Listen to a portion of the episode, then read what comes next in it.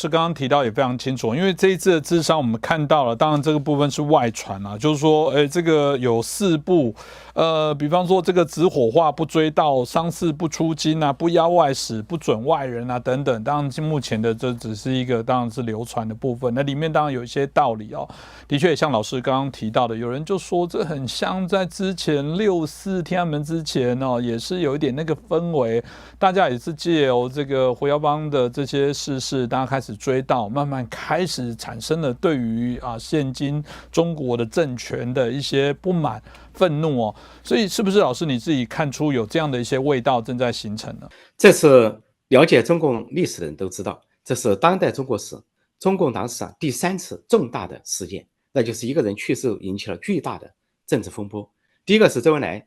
周恩来是一九七六年一月八号去世的，但当时的民众并不了解他是被毛泽东害死，通过医疗手段。要想让周恩来走在前面，但周恩来毕竟当时七十八岁，年事已高，大家认为呢，他去世可能是因为年老和多病。但是周恩来去世之后，激起了巨大的声浪，那就是民众啊怀念周恩来，实际上就是讽刺毛泽东，讽刺四人帮。因为后来毛泽东死亡之后啊，毛家族倒台，奠定了政治基础。毛周恩来是一月八号去世的，一九七六年一月十五号，啊，他的遗体送八宝山火化的时候，当时北京的主要街道长安街两边呢。百万民众扶老携幼，寒风中送别周恩来，哭成了，大家都哭成了泪人。后来十八号追悼大会，结结果过了几个月，到了四月五号清明节，突然出现了百万人口，百万市民上天安门广场，是悼念周恩来，实际上就是讽刺毛泽东，讽刺四人帮。当时毛泽东在重病中听到这个消息，都说抬死人压活人，他知道自己干了上天上天良的事，因为他连周恩来都不放过，因为周恩来已经算是忍辱负重了。我们不说周恩来跟毛泽东谁厚黑谁不厚黑，有多厚黑，这且不说，他们都干了很多坏事。但是老百姓呢就看不下去，太霸道，太霸凌，连周恩来都欺负，说大家看不下去，说纪念周恩来当时啊，实际上就是恨毛泽东，说当时就是一个重大的事件，第一次天安门事件，一九七六年四月五号。那第二次呢，就是胡耀邦，一九八九年这个事件，当时邓小平说了同样的话，说抬死人压活人，因为胡耀邦在一九八七年。被政治老人呢被废罢黜，因为他主张政治改革，同情学生。之后，在一九八九年突然心脏病发去世。去世之后，本来我们我们当时在高校的这些学生和老师，我们当时我是其中一员，那都酝酿了八九年本来要搞民主运动，但是胡耀邦去世，这个民主运动被提前引爆。他是四月十五号去世，从悼念胡耀邦开始，演变成规模巨大的民主运动，就八九民运，持续两个月。波及三百多个城市，每天数十万人每个城市上街，天安门广场百万人占据。最后是中共啊，邓小平和李鹏调集三十万三十万大军，用坦克、机关枪血洗天安门、血洗北京而告终。那是个重大的政治风波。那么中共最后呢，都在吸取教训，尽量不让这样的事情发生。但是这一回，习当局做过头了，他们以为不会发生这样的事情，结果这一回李克强突然去世之后，引爆了。全国的这个纪念草，首先是他的老家安徽合肥，他的看到他的这个故居啊，红星楼啊，红星路八十号文史记宿舍馆，很简朴，没有经过修缮，没有经过修理，就说明李克强这个人，这是相在共产党里面都是腐败集团，相对说他两袖清风，为人正派，没有图自己的私利，所以习的习习近平想找他的这些腐败痕迹根本就找不到，所以你看他的故居就可以看出来，最后人们。有一对母子在那放下第一束花，越来越多的人放花，越来越多人纪念，形成了花海。红星路成了一条花路，这个呃合肥成了一座花城花海。人们开始起来，这种悼念呢，是悼念说一个好人，一个相对的好人，共产党集团内部相对的一个改革派，一个好人，一个亲民的人。但是另一方面来说，是对习近平的不满和愤怒。最后这个悼念呢，扩展到其他地区，就像河南郑州也是数十万人上街。甚至上百万人上街，甚至直接在这个花海中就有人写上说：“人在干，天在看，呃，王八终究要滚蛋，民主自由一定会实现。”说：“敬爱的李总理，一路走好。”这就可以看出，大家把李克强当成了一个符号，实现政治改革、走向民主自由的符号。他是改革派，国际舆论也认为李克强的去世，他的背影标志着一个时代的结束，改革开放时代的结束。所以现在编辑啊，全国各地都有，大家以游击战的方式。有的是多的花，有的少的花。从这个云南到四川，到东北啊，到上海，到江西，所有的地方都有了啊。南京长江大桥、武汉长江大桥、南京大学，还有北京大学的一些一些墙板都有了，遍地开花。只是安徽呢，现在比较集中，安徽的各个城市啊都起来了。安徽的像啊亳州啊，还有它的这个祖居地远，还有就是马鞍山市，还有宿州市，啊，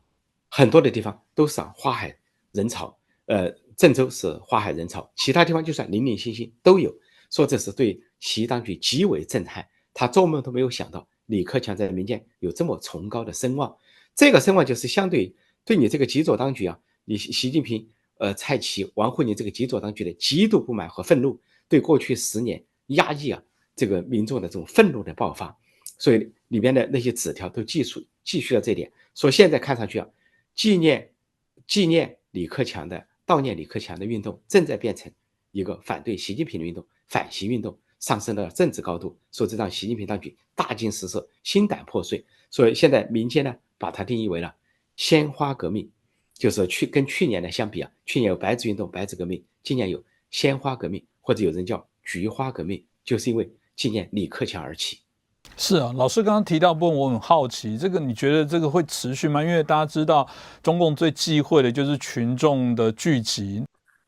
这个事情分两个方面来看，一个方面来说呢不容易，呃，因为呢周恩来时代和这个胡耀邦那个时代啊，当时没有互联网，没有手机，呃，是一个很原始的状况，中共当局也没有多少监控的手段，那么呃，所以民群众运动啊起来就起来了。啊，天安门起来就起来了，呃，周恩来的时候，后来胡耀邦的时候也是一起来，全国都起来了，那么现在经过八九六四已经三十四年过去了，中共强化了很多监控手段，特别是这个习近平时代。把所有的监控都用到了登峰造极的地步，什么华为啦、中兴啦，啊，用的这些芯片半导体就搞监控，说全国各地啊，不仅把新疆搞成大监狱，把新疆模式推广了全国，新疆有集中营，现在把新疆的集中营模式、新疆监狱模式啊推广到全国，又是什么啊，脸面部识别啊、指纹识别啊，还有就是三年清零、三年封城，搞的什么行程码、健康码，说为什么白纸革命、白纸运动迅速被镇压，而带头的年轻人现在都身陷囹圄啊，受到迫害，就是他们的行程码、健康码是中共所掌握。说现在呢，到李克强这个事情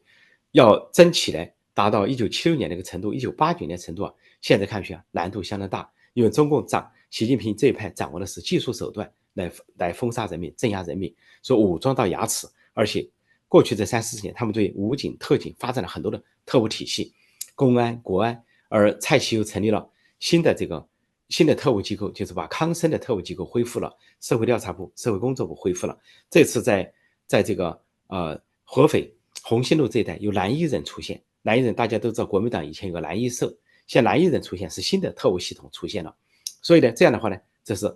民众达到高峰和能够达到七六年、八九年不容易的一个步，难度很高。但是另一个方面，我们看到中共体制内在分化，这回中国的公安系统表现是。可以说懒政、怠政、惰政就是躺平，不愿意作为。他们采取了不作为、软抵抗的方式，所以才使全国献花和这个纪念啊，如如雨后春笋。习当局呢，这一点也始料不及。我们看到现在不仅有这个一般的民间在执法纪念，其实公安系统的很多的公共微信啊，这个公共呃微信公众号，他们各个地方的公安，什么廊坊啦、公安等等，他们都发了纪念李克强的文章或者文字，甚至这个江西的。就一个叫法治江西，甚至造反。法治江西大概可能属于江西政法委管的，他们就公开，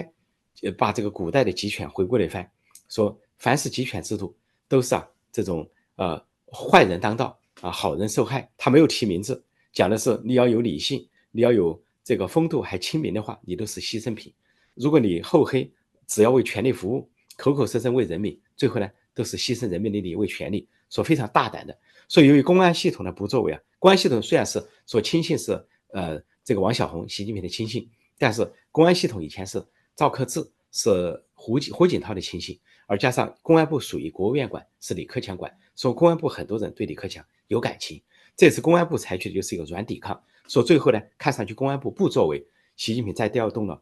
蔡奇的特务体系，就是社会工作部穿着蓝衣上了。说从这个内部来看的话呢，习近平也非常不安。极可能这个不安的因素啊就内部来，而最近传出啊，还没有正式的消息传出。这两天周末的时候啊，说习近平调集了大军进入北京，两种方式。有人拍到这个在南京的，在北京的南六环路啊，有大量的军车进城，呃，帆布包着掩盖军人。但是另一方面，他军人也分散进城，有些军人呢穿着便装，所一律的这个短打扮，是呃呃背着背包，穿着跑鞋，显得很精干。通过说在北京的南站、东站、火车站、地铁站和这个各种机场都出现了这样的人，就可能分散在调兵进入北京。但是问题是，这些调兵进去之后，是不是都能够听习近平的指挥？当年邓小平很有声望，而当时呢，这个军队呢也没有见到多少的现代化的东西。那么这些军人是不是都听命？如果军队倒戈怎么办？所以这都是一个问题。所以现在北京处于戒严状态，三不一纲，五不一哨。所以从公安部的软抵抗到调军，当时邓小平如果说用便衣调军的话，是因为正规军受到了学生市民的阻阻止、劝阻，不能进城。他最后用这个军人呢，穿白衣黑裤啊，化妆化妆的方式分散进入北京，化整为零。但是现在中国的军车军队还没有受到任何阻止的时候，突然就以化整为零的方式进入，就说明习近平的担心、害怕超过外界的想象。而在上海呢，他们开始提前拦路，上海淮海中路啊提前断路，成都也是提前封路。说中共习近平当局啊是是。武装到牙齿，动员了所有的特务体系或者军队体系在防范。从他们这种恐惧的角度来讲，他们说四个自信没有一个自信，表面上强大，实际上很虚弱。所以究竟会发生什么呢？我们可能还要在最近几几天呢继续观察。